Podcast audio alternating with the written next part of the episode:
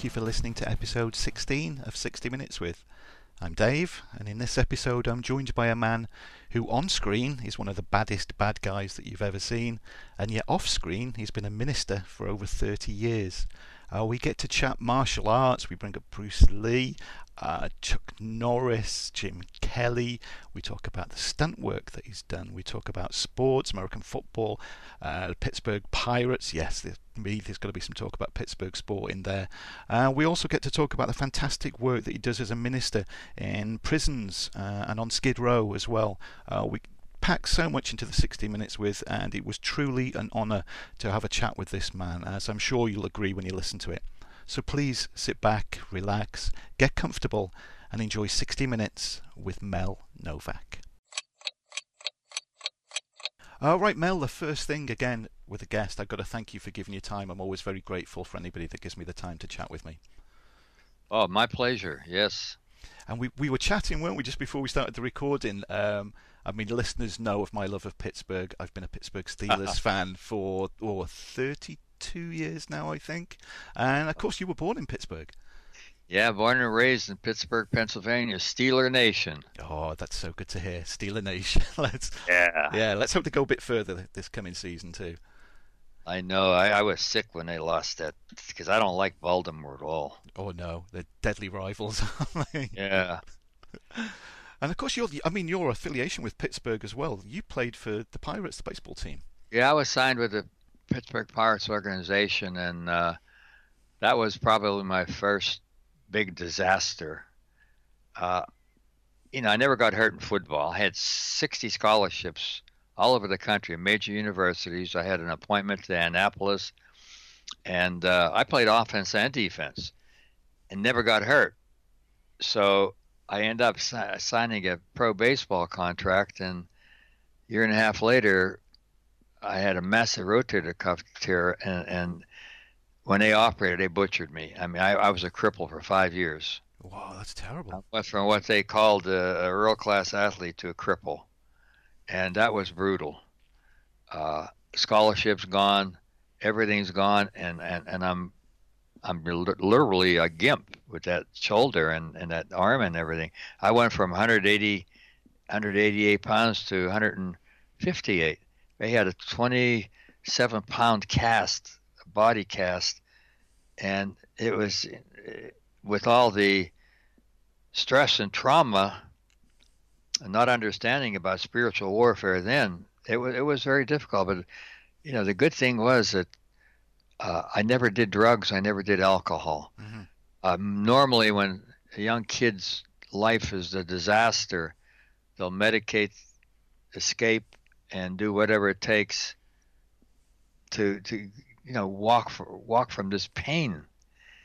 And uh, that was that was something because I, I deal with people with drug addiction and alcoholism, and uh, so I'm grateful got his hand on me, and it wasn't easy. It's been good though, I mean, because you've stayed focused all the way through your career through a number of things that we're going to touch on. Um, I mean, let's let's start with the martial arts. When when and how did you get into martial arts?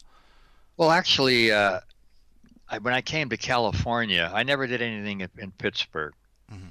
And when I came to California, I just uh, I had to get away from from Pittsburgh, everybody would keep me reminding you, you should have done this, you should have gone to college, and, and you know that gets old. Yeah.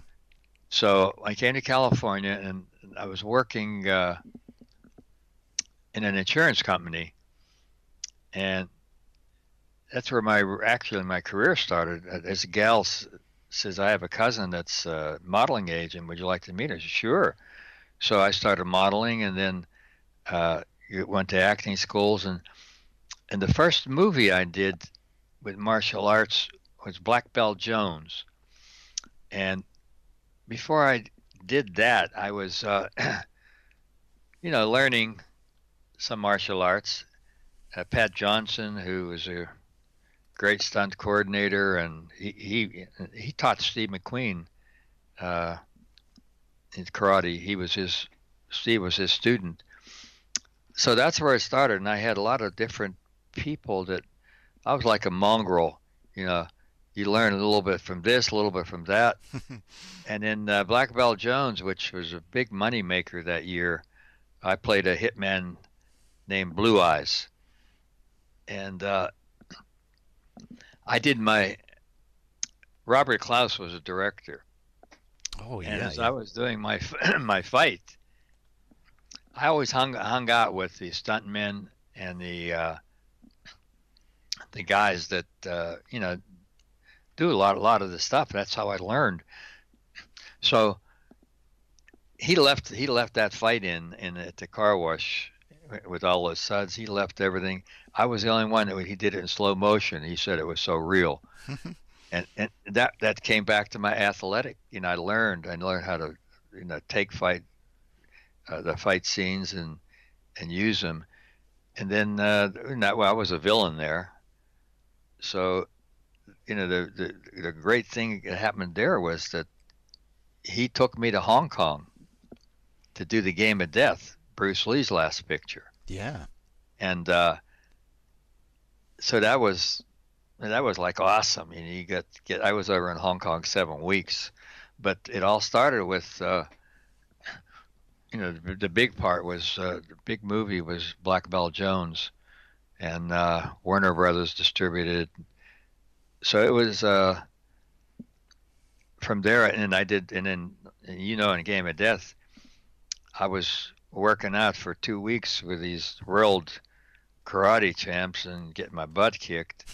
and then a week before, the, you know, a week before the the big scenes, uh, Robert Clouse says, "You know what? I don't want you to do in the karate. I, I want you to be like a street fighter with this."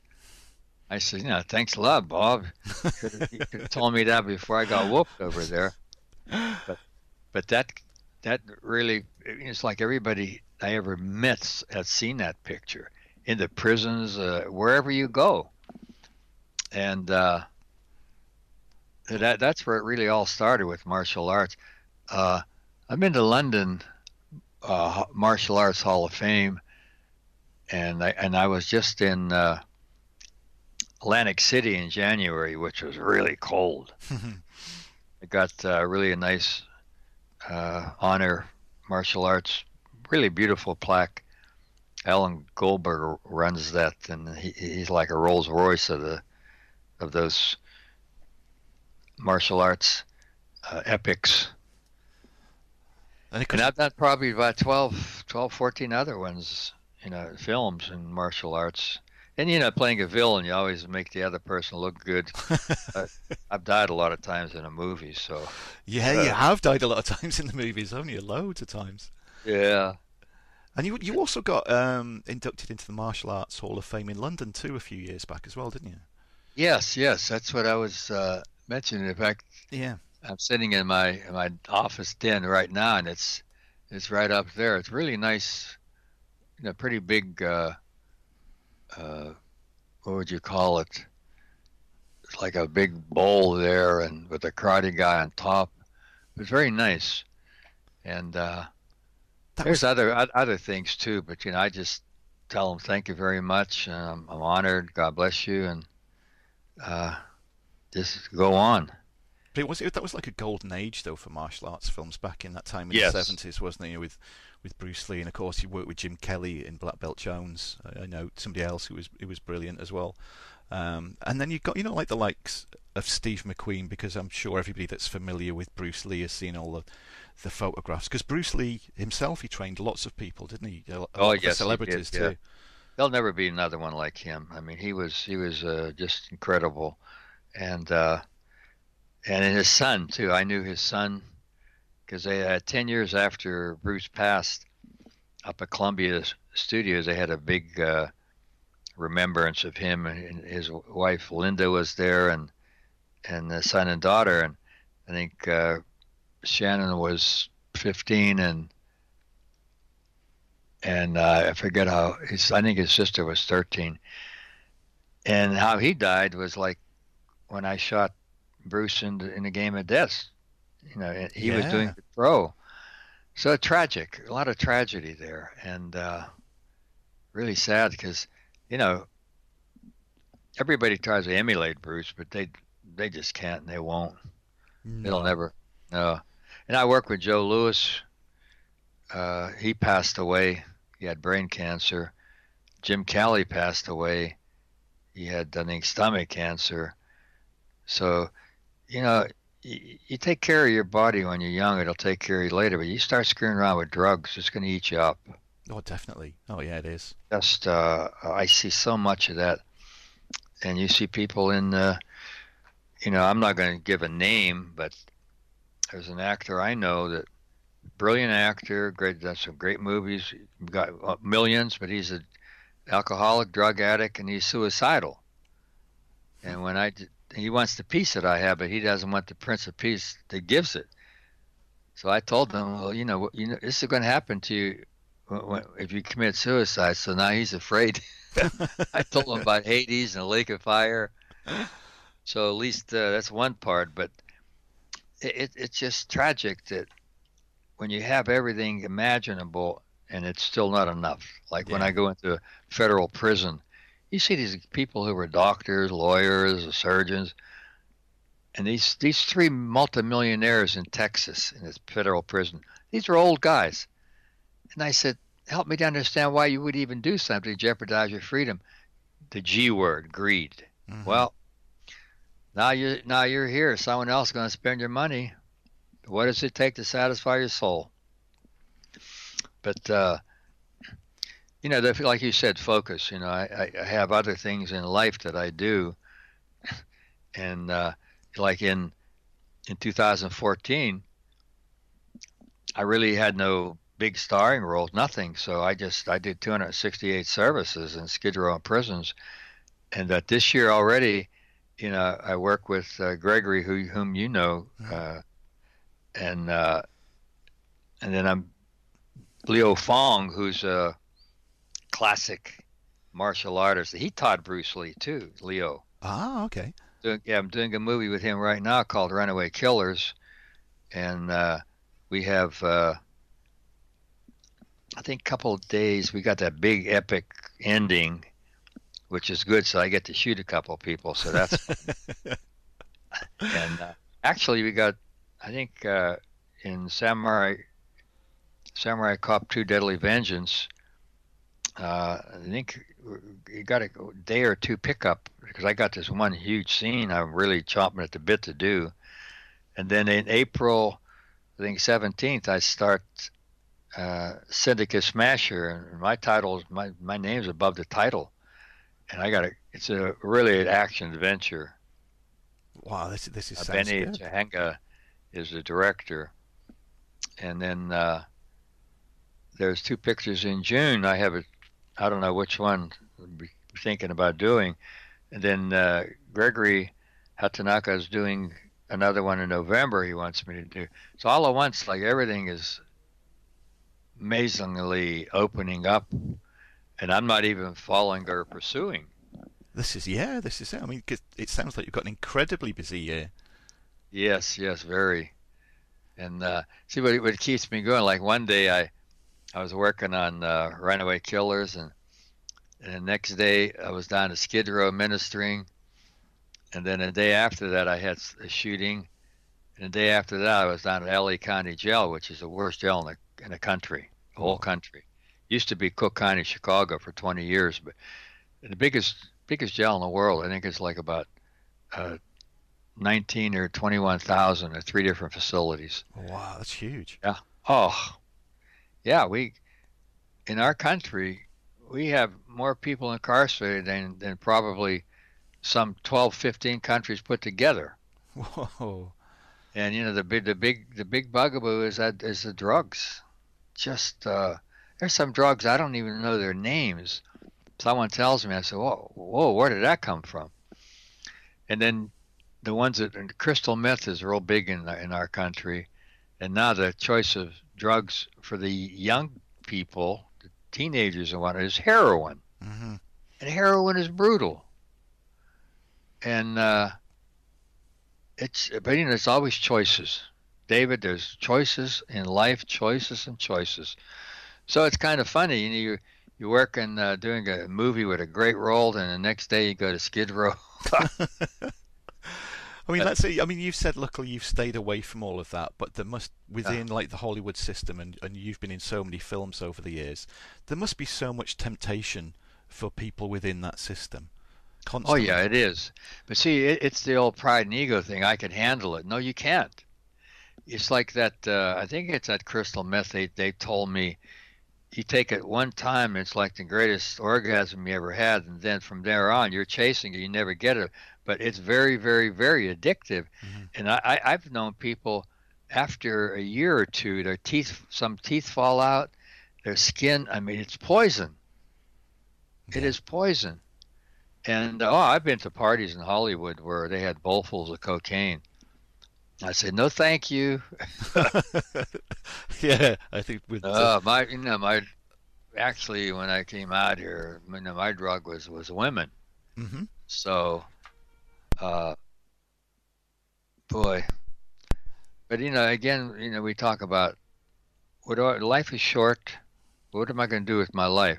Do I want to take a chance? See, people take a chance, and you know, in LA County Jail, there there's some really good actors that ended up there with drugs. Yeah, of course. Uh, and uh, you know, I went, and they were like uh, in a lockdown where people couldn't get in, but uh, the watch commander and I got favor with them, and they let me go in and administer to them. Hmm.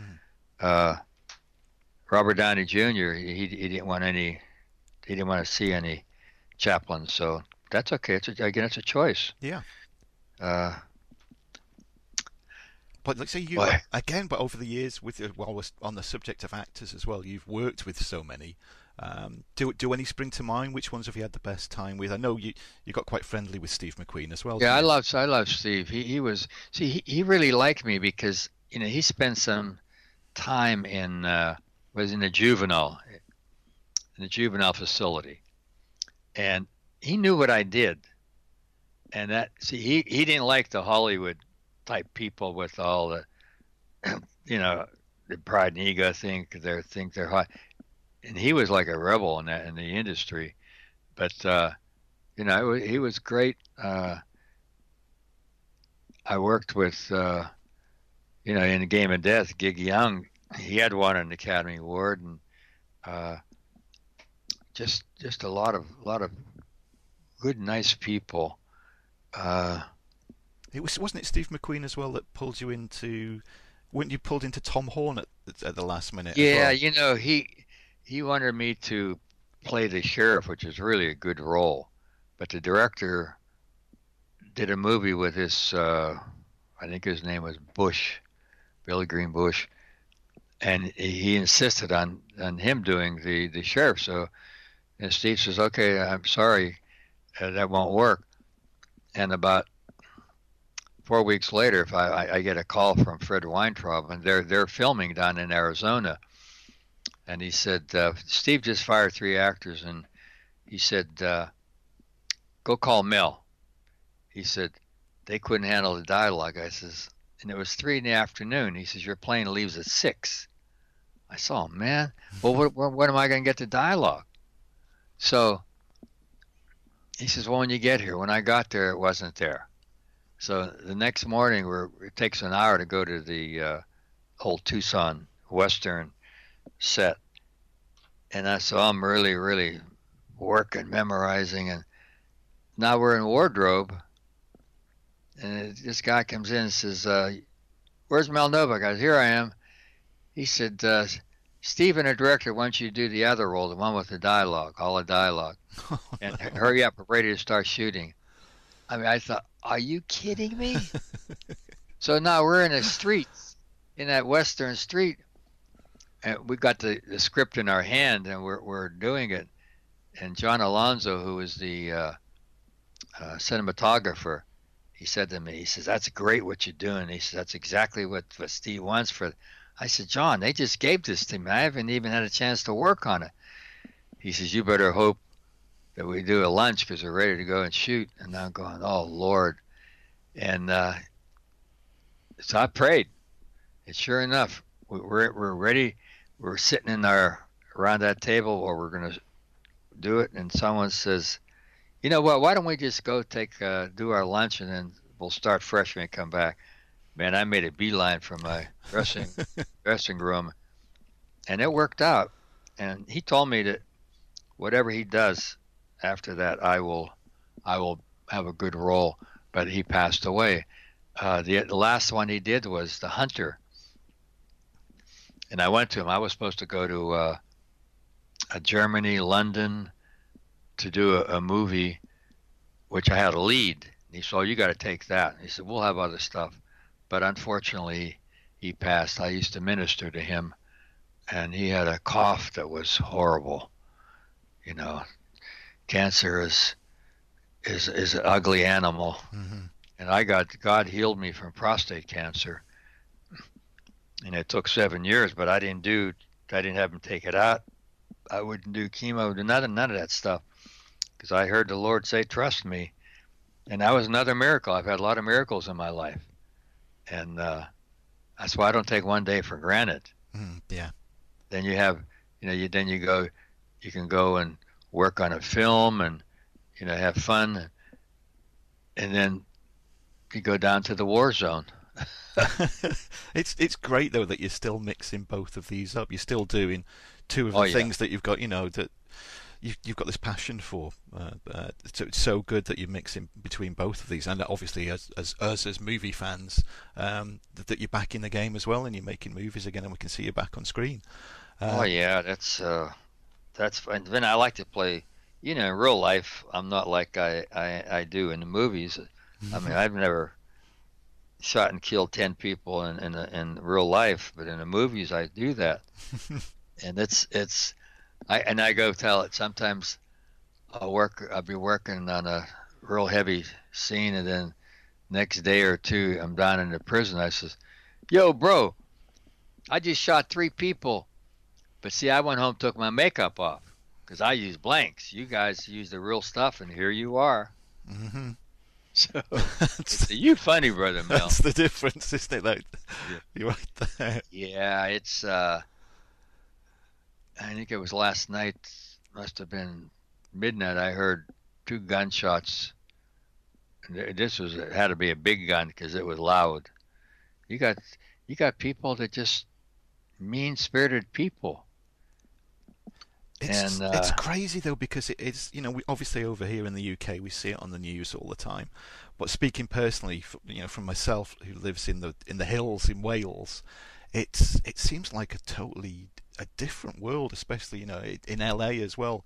Um, you know you're talking about like gunshots at night and everything. It's yeah, it's just like it's like this one inmate was ragging on God. I said, Whoa, whoa, whoa, what are you talking about? God didn't buy that gun. He didn't buy the bullets. He didn't load it. He didn't tell you to sneak up on another gangbanger and shoot him when he wasn't looking. Why are you why are you coming down on God? That's that's on you, Holmes. Just what I told him. But this is you know, it's amazing to me that somebody I've known people like a man an inmate in Florida had 999 years and 99 day sentence I've been to Pelican Bay, which is the worst penitentiary in the country. If you ever, I don't know if you have lockup, mm-hmm. you know where you are, but uh, the other night they had uh, Pelican Bay, San Quentin, and LA County Jail, and those that are I've been to all three of those places, but I've been to Pelican Bay, and 83% of lifers will never ever get out. Wow. Never get out. But uh, this is why you know just the freedom the freedom to do whatever to give that up and jeopardize it is like beyond me. Oh yeah. Yeah you need to you need to enjoy enjoy life without doing any of the bad yeah. side of it yeah. Yeah. You know life life is tough and it, where i deal people with brokenness the broken broken people walking wounded everywhere you go david. And uh you know I don't care who you are, you're going to go through a hard time in your life. And how are you going to deal with it? See, a lot of people uh, I know personally, they dealt with it by turning to drugs, and now they're they're in a world of trouble. Mm-hmm. You know, in, in, in the penitentiaries, you know, you got two hundred, three hundred thousand dollars inside. I mean, they're, they're drug dealing inside. Wow, I mean, it's amazing. Yeah. yeah and they make this Pruno. It's called Pruno, they get fruit and it ferments. they get sugar, put water in there, and they sleep in the bag of it where it gets warm in front of. And this one inmate tell, told me it tastes terrible, but you get drunk as a skunk. oh, yeah, amazing. It is, Absolutely it? amazing. One inmate swallowed five balloonfuls of drugs, cocaine, heroin, and what he didn't realize, he had an acidy stomach. Oh no! One of them broke. He died so fast, you you just couldn't even imagine. Oh, that's awful. And and one one day, this uh, county jail, he had a whole bunch of these young gangbangers, you know, 18, 19 years old. So I I have my flyer that shows the movies I've done, and like I think there's uh, like eight eight or nine pictures there of different movies and my testimony. And so this one gangbanger says, "Hey Chaplain, did you do all these movies?" I says, "Yeah." He goes, "You know karate, huh?" And I go real loud, uh, "Yes, I do, and I'll use it if I have to." Did, We did- had stabbings. We had stabbings inside the church service. in, the, inside the church service. had- Two stabbings in 12 days last year in the church service. And I had a service three days after that. And I told them, I said, I got really an encouraging message for you. I want you to listen. And I know y'all heard about the stabbings. I just want you to know, and if you come in with a shank, I'm going to take your eye out. Then I'm going to repent.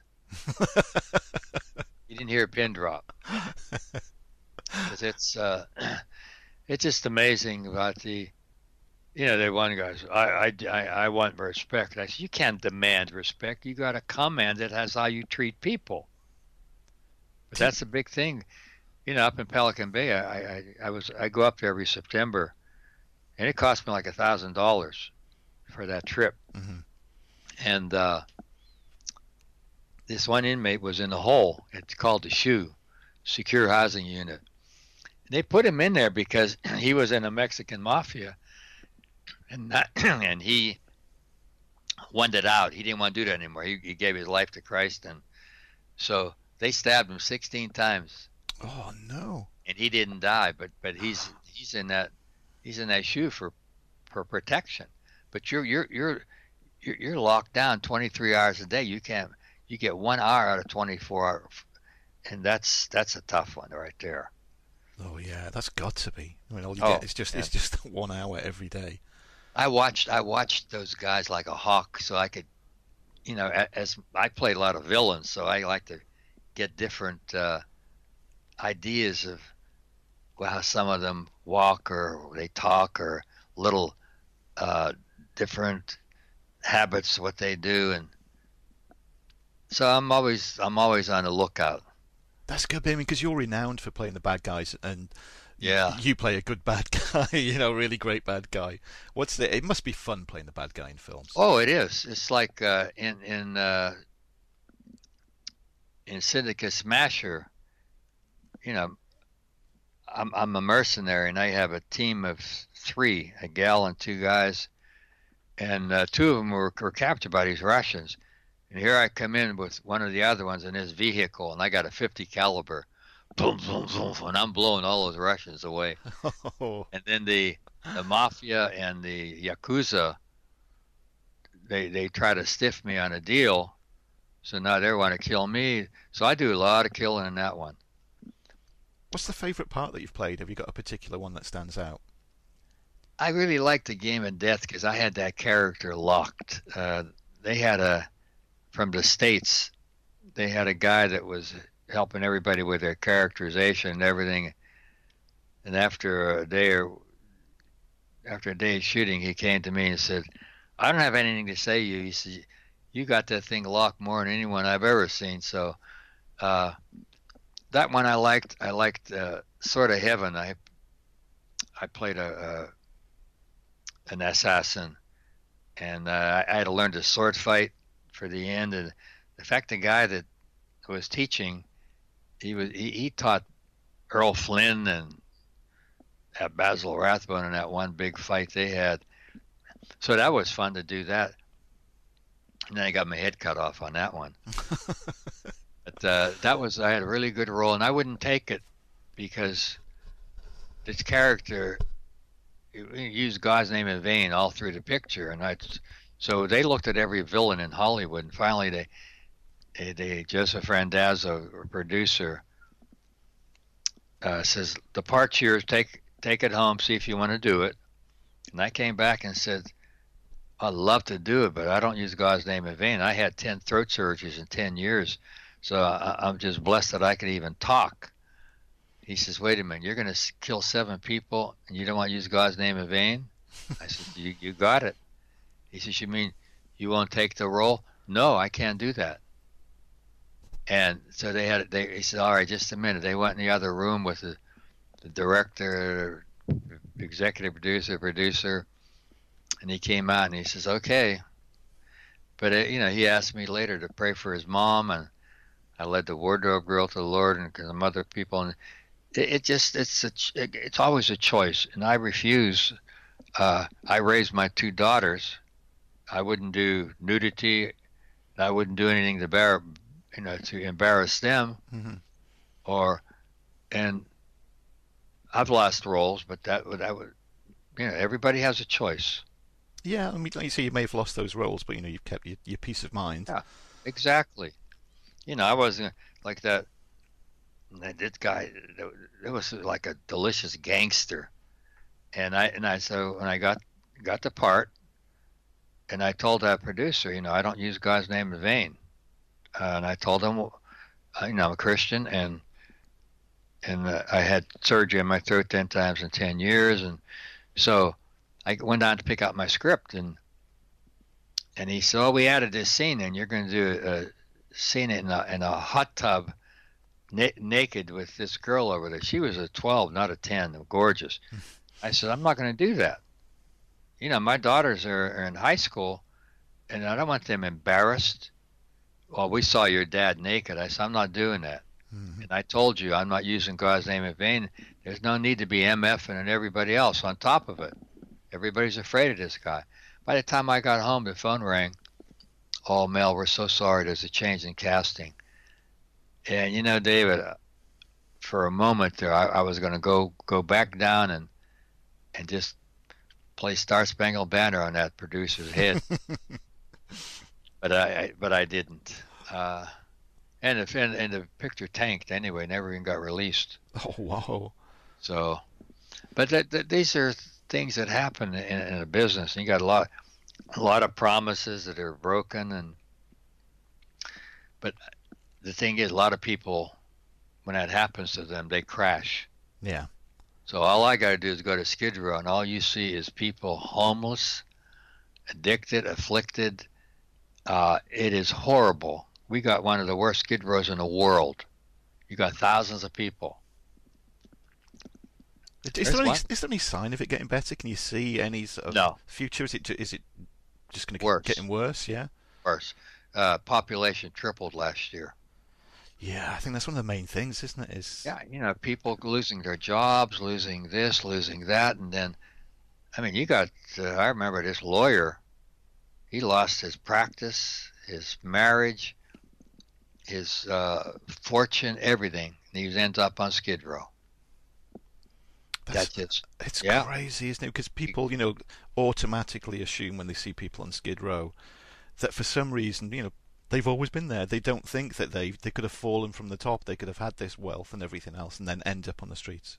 There's a lady that's uh, she used to be a judge in a courtroom. She's been down there 16, 17 years. I've known her. She's she's demon possessed. I have a captive audience because uh, they have to listen before they eat.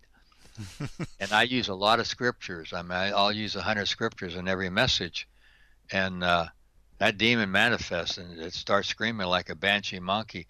But here's someone who is a judge, and she's absolutely filthy dirty, and she's probably uh, 60 years old now, and uh, she's been raped I don't know how many times, and it's just amazing. You know, people need to know that you know, we have a an enemy called the devil, and it's a battle, it's a war every day. That's why they, they start, oh, I could handle this. And before you know, they're addicted. Heroin, heroin is brutal. I had this this guy who was in prison who knew me, and uh, when he got out, I do a, a radio show called Omega Man. I've done probably 52 of those. And it's like two hours. We did like four hours the other night about spiritual warfare and whatnot. And so this the guy came to my Bible study, which is 80 miles, and he he brought these three three young kids who were in, into rehab. This girl was 16 years old. And she was a heroin addict. I mean, that blows me away. Yeah, get into it so early. Gee, my goodness. And you know, I took my daughters. You know, their mother left left us a long time ago, and when they were eight and 11, 9 and 12, I took them to Skid Row with me. I just told them, look, you know I never drank, did drugs, but this could happen to you. Because when you go to high school, you're going to be tempted. Mm-hmm. And sure enough, all their friends got on cocaine and they didn't. And uh, they used to ask my daughter Leah, well, why? Why? She says, my dad took me to Skid Row, and I don't even want to think about that. so yeah, that's the way to do it, definitely. But uh, yeah, it's uh, I really enjoy working working in films and playing people that's the opposite of me. You know, in the Runaway uh, Killer, I had this long monologue, two page monologue, but then it became emotional. I was able to cry, and then we did it again again, and they're like making bets. Can't do it again. I did it seven times in a row with different angles, co close up, medium close, and uh, the eighth time it dried up. Not surprised. But you know, even you to did. do it more than two times. Oh yeah. So uh, I've got to say, when I, you know, obviously I'm very familiar with your work, and this this one film I've just got to ask about you because this uh, this was one of my and still is favourite films. But I remember the first time that I watched it, I must have been like in my early teens, and I saw it on the television, and I've watched it so many times since. I really love this film, and I'd love for you to tell any stories that you can from being um, in The Ultimate Warrior. Oh yes, Yul Yul Brynner. Mm-hmm. Uh, I really really liked him, and we worked well together, and. Uh, you know, I, I, I mess around on the set. I throw my voice and it, you know people they think it's like just a minute mel someone's calling me they run, run over there. Say what do you want? I didn't call you. Anyway i got yul brynner three days in a row. And, and, he and all i'm standing by him and uh, i threw my voice and he, he goes into a king and i stance. And he says okay i know you're in that dressing room. And when you come out you're off this picture. You're fired so I said, well, what happened? He someone's been calling me and hiding for three days, and now he's in there. And I knew nobody was in there because I did it. So I said, you want me to go look? He says, yeah. I went in and I said, there's nobody there. And he he just uh, his face is red. He walked. I never called him again either. but uh, we had a. Uh, I did the second toughest stunt in the whole movie, and uh, how it happened was uh, I had I'm playing the one character, the tracker, and uh, you had this other stuntman was supposed to do, but the director says he looks too angelic, so they, they fired him. And he said to me, "I'm going to enhance your part so you can do him. Can you do that stunt?" I go, "Oh yeah." And the stunt coordinator goes, "Mel, do you know what you got to do?" "Yeah, I got to fall. I'm six foot two. I said, I fall six feet. No, you don't. You, you fall 12 feet 2 inches from your head. And then there's a 2 by 2 foot uh, balsa wood square. Here's the pebble. It's like in his train, old train station there. And it's all sand. He says, You're going to fall in head first. And at the last second, turn to your left, and you got a lit torch. And then you go down another six six feet, and that's all concrete wall. So I immediately says, Lord, Lord, I shouldn't have said yes. and uh, and so we did it we did a, you know, you have like the bubble there, and uh, well, let let's just try it without the torch being lit. So I did it, and he says, "Where's the torch, Mel?" It's right between my legs, all the way home, and I'm going torch out, torch out, torch out. So the next day, they got three cameras going, and it's a very, very difficult, intel scene. And this is where I finally confront him. And I got the knife in one hand and a sword, and I'm quick as an athlete. And Yul Brynner is like one, two, three, one, going backwards. So the uh, two producers, Weintraub and Heller, they were on they were on Clouse because he was getting behind schedule. So he came over to me and said, "Don't f this up, Mel." I said, "Thanks a lot. I didn't need to hear that." so, as soon as we did the first first one, I mean, I could have burned Yul Brynner's chin in a minute, but you know, you burned him, but I get fired, so I had to. And, and Clouse says, "Come on, Mel. Doesn't look like you won him." And Yul Brynner says, "Yeah, come on." I said, "Can we do it right away again?" And I did. I went after his chin. He wasn't doing one, two, three. He was stepping back real fast. Cut print. That's what I wanted. And then when I did the uh, after he stabbed me, and I go head first. I mean, it was amazing. Like God really protected me on that one. And now I'm down there, in that way down underneath of that six feet from it, and they're all clapping, and Yul Brynner's going, "Bravo, bravo!" So, and then that's when they put those 40 live rats on me. Uh, I had uh, sunflower seeds and peanut butter. It looked looked like they were eating it, and like I, my probe, my head was like to to away. So I held my breath for like a minute and a half, and all at once this big rat started going up my arm, and I thought, he comes close to my face, I'm going to screw this shot up. I don't care. and so the, the camera could see the one side, so on my other side I went. so he skittered off but uh, that was uh, I really enjoyed that uh, working with him and Max von Sydow. Oh yeah, of course, yeah. Yo, Max, yeah. yeah. First question I asked him: How did you prepare when you played Jesus? well, uh, uh, well, uh, I mean, I had him cornered there. so, you know, that picture should have been really a big hit. For some reason, it wasn't. Yeah. I don't know distributed properly because Yul Brynner was wonderful in there, as was Max von Sydow, William Smith, Joanna Miles. I mean, it was uh, it was really really uh, good. Remember when I'm walking there, and then one one of the guys was up against, he's hanging on a wall. Mm-hmm. As I walk by, nobody could see on camera. He's going, "Help me, help me!" like in The Fly, when when they when a guy when the spider's coming after the fly. Remember the movie The Fly? Oh yeah. and, and so Clouse says, "Okay, Mel, that was really good, but it looked like you're almost ready to smile. So let's do it once more." So as I walk back, I said to the guy, I stopped and I says, "You do that once more, I'm going to break your arm." He didn't do it anymore. oh, but I, I real good memories in that. They gave they made me an honorary stuntman, Stuntman's Association. And you've you've done a lot of stunts too. Yeah, yeah. That uh, in uh, Sword of Heaven, I did the you know the director was was late on a set, which I couldn't believe, and we got this big scene I got to do.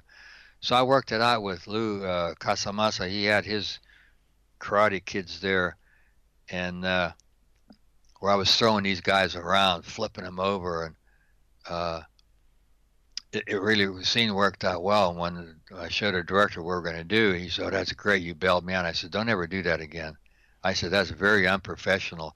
This is my butt up on that screen, and you can't just just not not do this." Then his girlfriend, who was a casting director, she was playing one of the women that I one of the people that I killed with a garrote. So I, and and and the, and the the line was just this terrible line. Should have paid out, rich bitch. Might have been nice. So I said, I don't want to do that. I said, that's gauche. Well, what do you want to do? I says, I want to stroke stroke her cheek, and then kiss her, and say should have paid up. It might have been nice. He said, Mel, she's dead. I said, think about my character. He doesn't have one oar in the water. but then when I went to, you know, now we're rehearsing, I told her, now you're dead. Don't respond.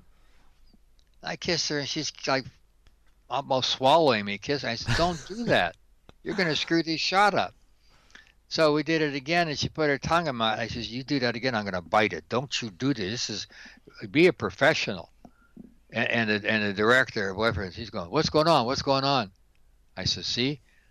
And then she said, "Can I babysit for you?" No.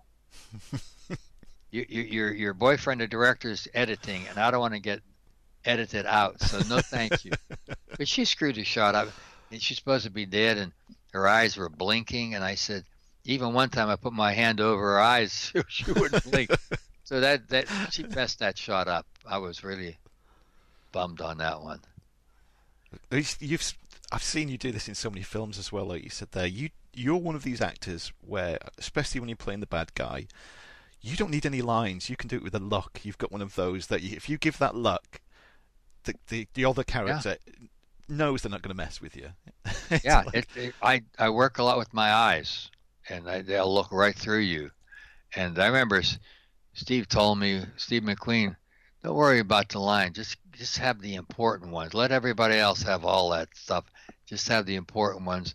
And he says, you you got a great look, and you, you zero in with your eyes. That's all you need. Mm-hmm. Oh yeah. But uh, yeah, it's. Uh, I remember in uh, when I was doing Force of Darkness, I wanted to play the detective and a producer director says, "You're the only actor in Hollywood who knows and understands about demonic uh, oppression and possession. So we want you to play the guy possessed by demons." And I saw, "Thanks a lot," but uh, yeah, in fact, uh, one scene I did with this, uh, he was supposed to be a psychiatrist, and he went to the director and said, "Is this guy an actor, or is he really from, from an insane asylum?" He says he he's scaring me. that's that's yeah. Definitely you playing the part properly there. Then, right that, that there, was that was funny, you know. and we talk. I mean, we've mentioned like we've talked like Bruce Lee and and, and Jim Kelly. You know, all the, the, the martial arts stuff. We haven't mentioned. You've been in two films with Chuck Norris as well. Yeah, Eye for an Eye. Uh, we did that in San Francisco, and uh, back when I did that that when I when the Asian guy, the big, he, he was like a world wrestler. Uh, so he, he grabs me by the throat. You're supposed to look like you're choking somebody. This guy grabs me and he's and he's choking, and, I, and I, it's like I, I, hit him in the chest and say, "What the hell you doing? You crazy or what?"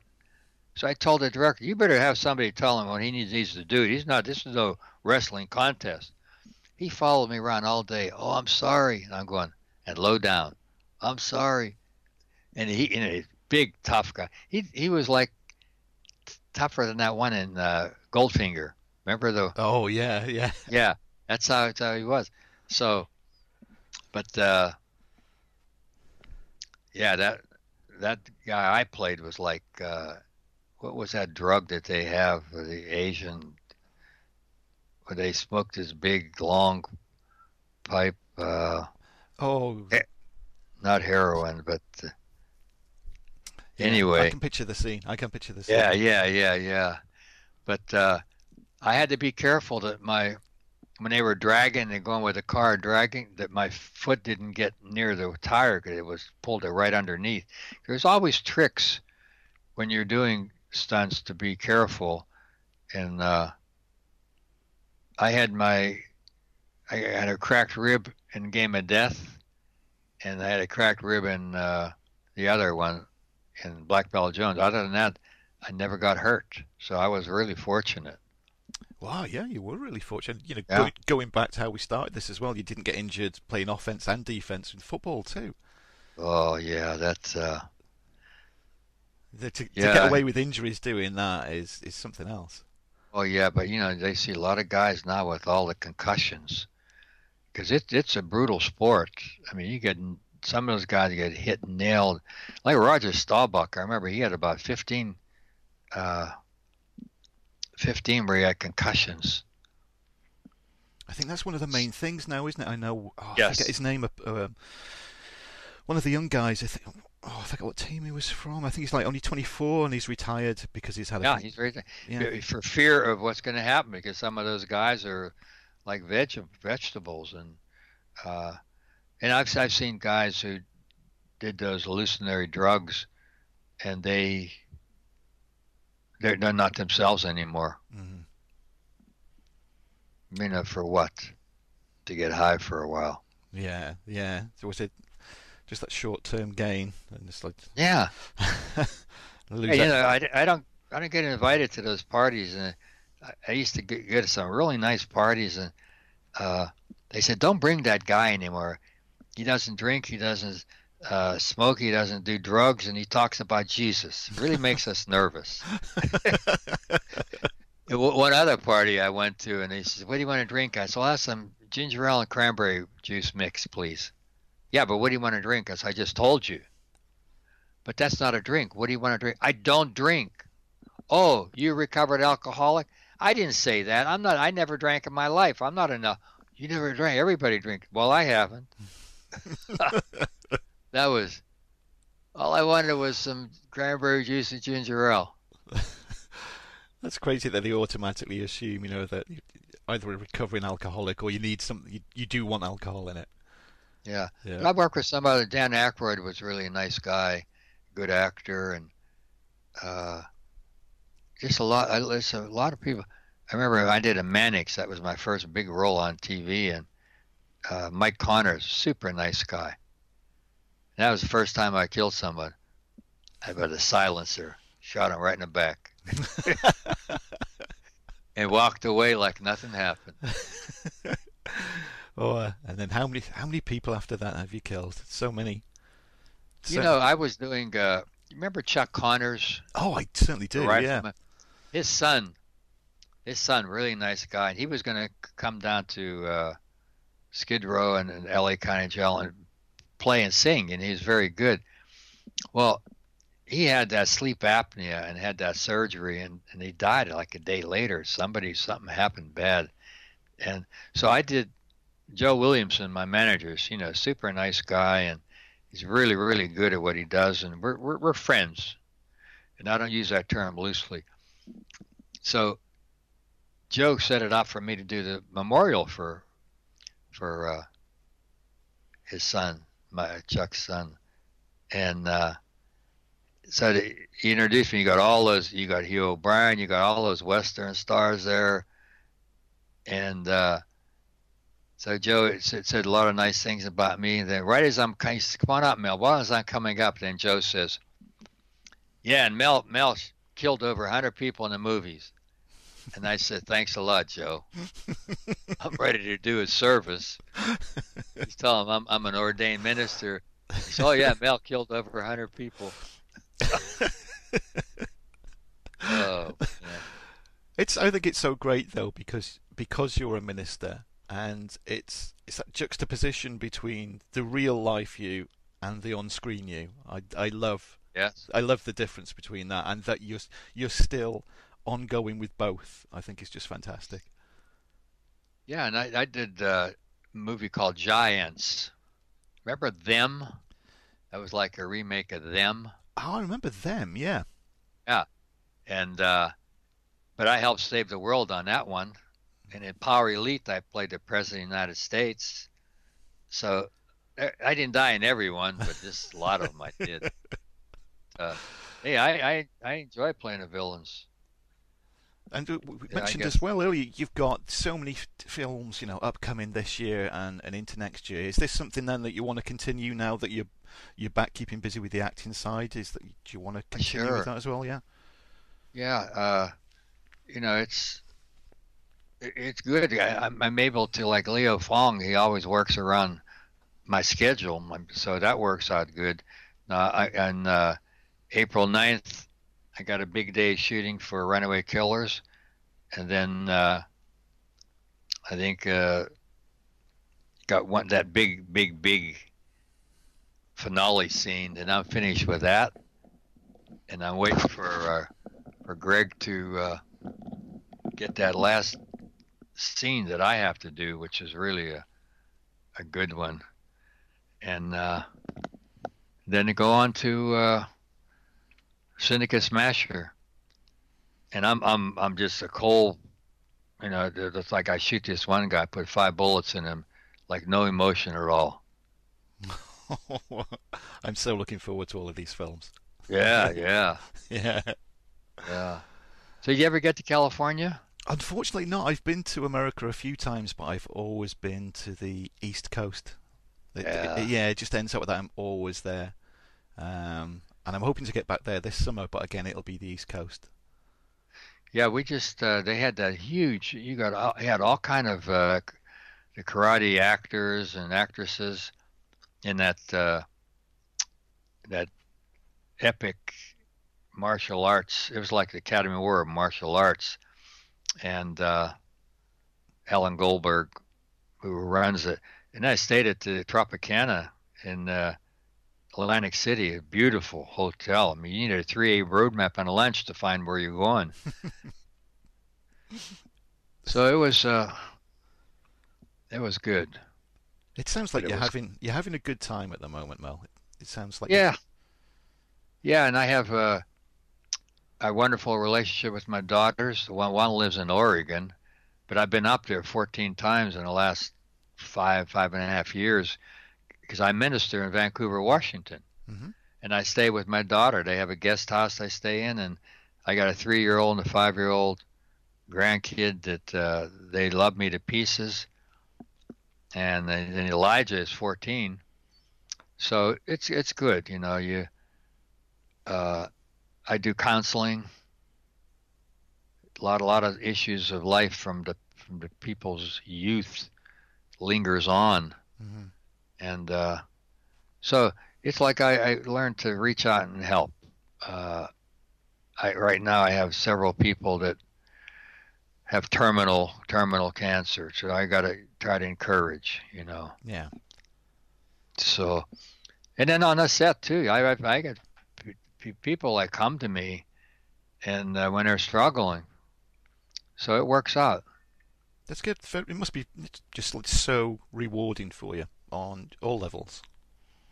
Yes, yes, it, it really has been, and uh, the fact that I should have died six times, and uh, I've had 27 surgeries. I got scars all over my body, but God's not concerned about my scars. It's what I did with them. hmm Yeah. It's, uh, I got I got better. I did not get bitter, because bitterness is a poison. And uh, this one inmate says, "How did your faith get so strong?" I says, "Through adversity." So it's you know it's amazing how you go through these things and it's not easy. but you've come out the other side every time as well, haven't you? Yeah, that's that's and that's what people watch you. And so when when they see that, then they see, hey, yeah, he just told me God doesn't show partiality. Maybe God can do it for me. I, always to encourage, because discouragement is the devil's most worn out tool, and it's destructive. hmm Yeah. So, uh, and then people see the things I've gone through in life, and that I'm not, you know, bitter or living in a prison of unforgiveness. So that helps too when people see they watch you like a hawk. Talking about people watching you, Mel, how can the listeners to this uh, follow what you're doing? Is there any way online that they can keep up to date Yes. with everything that you're doing? Yes, if they go to www dot and it's M E L N O V A K N like North V like Victory melnovak.com. That's my website, and you have testimonies in it. You have updates. You have all all kind of things that I've done. You got scenes from movies, uh, pictures, tons of pictures. So it's a good place to go. You get to know me better when you go to the website and you see what I do. Uh, I've been ministering on Skid Row. T- this coming Sunday, Easter Sunday, will be 33 years that I've ministered on Skid Row, Oh, that's and amazing. and tw- yeah, 29 years in prisons, and there's no paycheck. But God takes care of my needs, not my greeds. Philippians 4:19, and uh, like you said, the rewards when you see people. Like I'm going to get this uh, in the last scene in the uh, Runaway Killers. My my buddy Brady, I led him to the Lord in Pelican Bay, the worst penitentiary in the country. Got big tattoos on his arm and this super. You know, he, his testimony was in June. If you look at June testimonies of 2014, and when he sent that to me, I, I literally wept. When, a, when any inmate says, I love you and respect you, that's, that's it. They, they will do whatever it takes to help protect you. Because I got to sign a paper if I'm taking the hostage. They don't make deals. And there's no deputies in there. It's me and the inmates. Mm-hmm. So, uh, you know, it, it, there's a lot of, it's not easy you get I just did six services in four days, and I was wiped out. I was wiped out because you know you're you're you're behind enemy lines, and you're in the in the devil's territory uh, and all this stuff, and it does it does drain. And uh, I, I did a fight in the movie three four years ago that I hit the concrete seven times, and the disc jammed over two inches laying on a nerve. So when I'm standing and walking, I'm in, I'm in brutal pain. Yeah. And I I trashed my shoulder playing softball, so I have pain all the time. And uh, it's you, like you make a difference, though, Mel, in in a lot of different ways uh, to people's lives with the work that you do. You know, being a minister with even as something just through the parts that you play in films and fans like myself again look forward to the films that you do so it's it's so good that you're making differences to people's lives in all sorts of ways. Well that that's the that's the real positive part of it. And uh, not much love in the world david. And you got to bring love to these people who've been rejected abandoned betrayed abused uh, a lot of walking wounded, hurting people wherever you go. Uh, whether uh, I've been to different parts of the hey, I went back to Hong Kong. Uh, I don't know how many, uh, probably about eight, maybe eight years ago, and uh, ministered there. And in Taipei, you had a whole bunch of Buddhists came to hear Stick the Assassin, but they heard Mel the Preacher. A whole bunch of them, you know, gave their life to the Lord. And I went to Taipei, Taiwan, and uh, it was it's amazing. It's, no matter where you go, people recognize you. Oh yeah. Some sometimes uh, I'll be at the airport and they say, "I know you're an actor, but I don't know your name," and I'll go, "Well, that's okay. I don't know your name either. What's your name?" or or I'll say, "Well, Isaiah 45:3. God knows my name, but it's it, it's it's good, you know." And uh, like I say, after that happened, there was two ways I could. When, when my career was gone, my scholarships were gone, everything was gone. There were two ways to go. Had I turned to drugs or alcohol, my life would have been destructive. Yeah, I probably wouldn't even be here. But God had a plan, and uh, so it, it's a blessing. I've done, you know, probably 30, 30 some starring, co-starring, and I've done other ones and met a lot of good people and just just uh, like a blessing. Well, long may you continue to uh, to entertain us and and to with your ministry work as well, Mel. Oh, thank you, David. Yeah, I really. Uh, anytime you would like me, all you gotta do is let me know. I like will. me to be on your show. Yeah, because that was.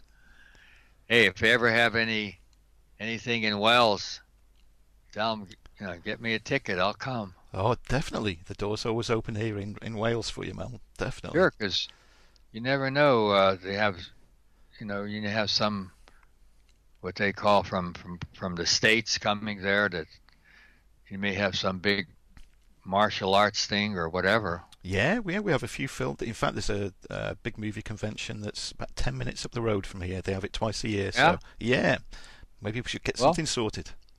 Sure, it's just tell them you, you, you have a buddy from California. We're Steeler buddies. Oh, yes. Let's Pittsburgh. Keep, let's keep our fingers crossed for this season. Oh, made me sick when they lost that. Oh, I'll be uh, I'll, I'll, be sending you. Why did I watch this? That's where I'm going. What is the matter with you? Of all the teams to get beat by, the Ravens. No. Oh, the Ravens. I put the jinx on them all the way down till they lost, and I thought, good. yeah. Well, thank you so much for giving me your time, Mel. It's it's been lovely, and all being well, this won't be the only time that we get to chat as well. Good. Yeah, love it, love it, and uh, maybe next time you have more more stories about what we're doing. So. Yeah, yeah. With all the work that you've got upcoming, I'm sure we'll, we'll have to have you back and have an update on everything. That's, that's oh yeah, definite. yeah. We will do. Just let me know. We will. You take care, David. God bless you, and uh, and all the people that listened. Thank you, Mel. It's been an absolute pleasure. Okay. All right. Bye bye now.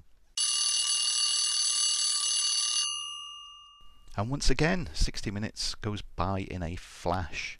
A huge thank you to Mel for joining me. It's always a pleasure when I get the chance to chat to people whose work I've admired for many, many years. Like I said when I was talking to him, uh, I think he first came to prominence with me when I watched Ultimate Warrior, and uh, in the years between then and now, I've watched him so many times. And hopefully, uh, from the sound of it, he's going to be so busy. There's a lot more new films to watch him in that'll be happening over the next few years too.